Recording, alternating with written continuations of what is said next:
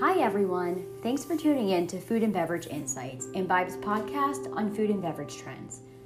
From Imbibe's marketing team, I'm Ilana Orlovsky, and today I want to talk about how the alcohol landscape is changing. Even though in the era of coronavirus, we have seen an uptick in alcohol sales.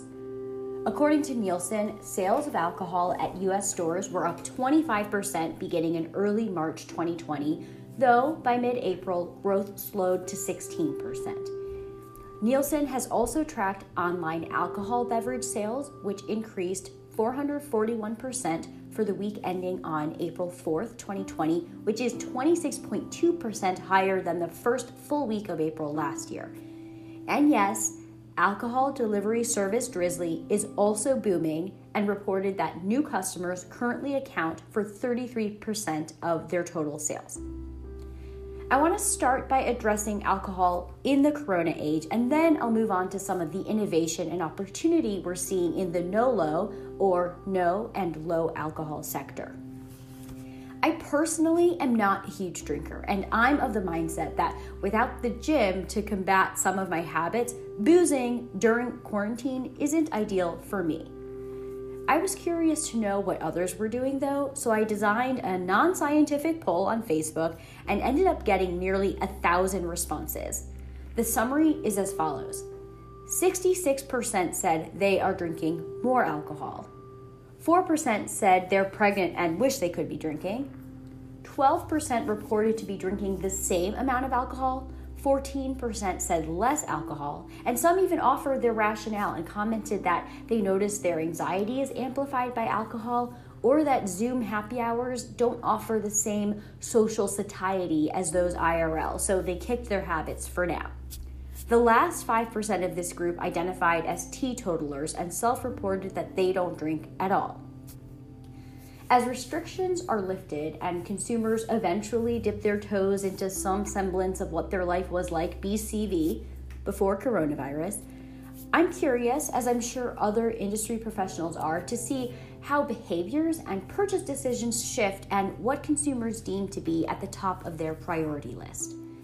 That being said, one trend that we've been watching for a few years now is in how the younger generations, especially, are overall seemingly less interested in overindulging in alcohol than were the generations before them.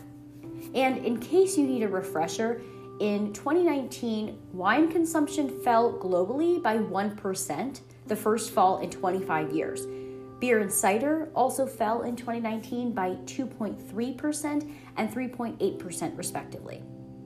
Why are consumers drinking less? Generally, coronavirus aside, I'd like to offer a few theories. First of all, so much of our lives are now documented and possibly stored forever in the cloud. If consumers want to avoid blackmail or being reminded of incriminating or embarrassing behavior, some have decided it may be best to avoid those situations altogether, which may be more achievable in a sober state. The cannabis craze is also partly responsible for the decline in alcohol consumption. As weed continues to become more accessible and less stigmatized, some consumers prefer escapism and or socializing without the calories.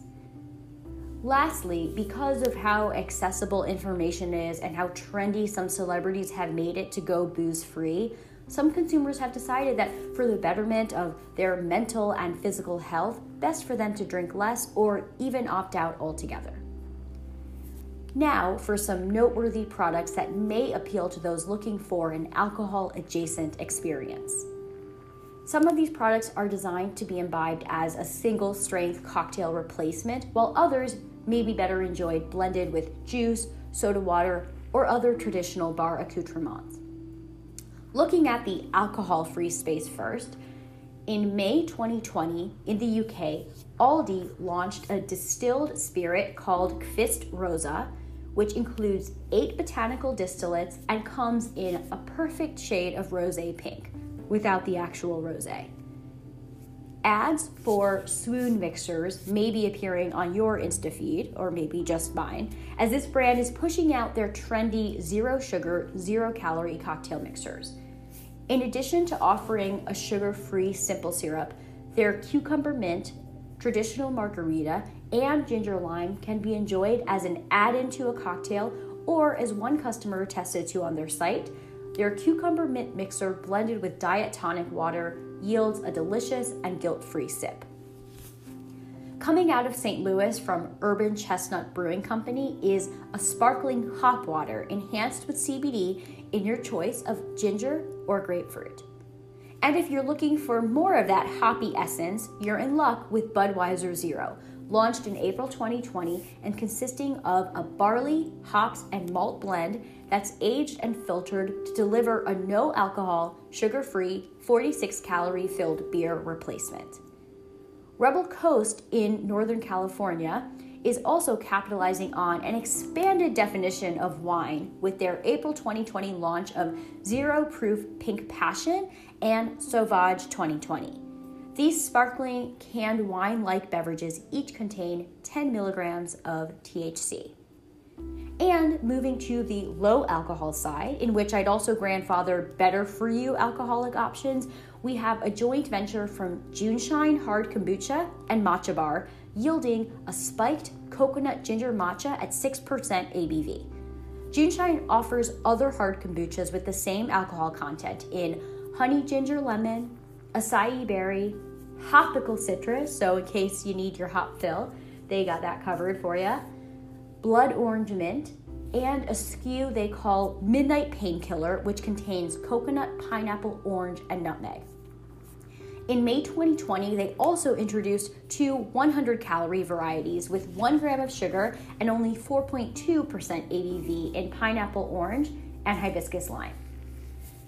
Just in time for summer, Seagram's Escapes made a nostalgic play and released low alcohol flavored malt beverages inspired by Italian ices.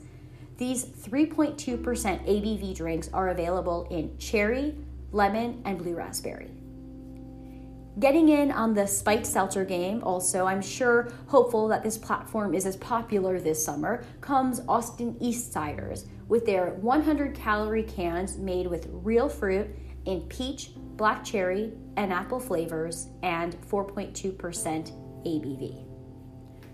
Whether you identify as sober curious, a social drinker, a mixologist extraordinaire, or anywhere in between, we hope you're as intrigued as we are by the flavor innovation, inclusion of botanicals, and branding of products that straddle the alcohol and alternative alcohol line half of our staff is still working in the lab on products despite being in the midst of the coronavirus pandemic. So, if you have an innovative idea for a product that may appeal to consumers post COVID 19 or want to tell us about another interesting alt alcohol brand, email us at thedrinktank at imbibeinc.com. You can also learn more about us by checking out our website at imbibeinc.com or to subscribe to Trendspotting to stay up to date on food and beverage trends. Until next time, keep imbibing.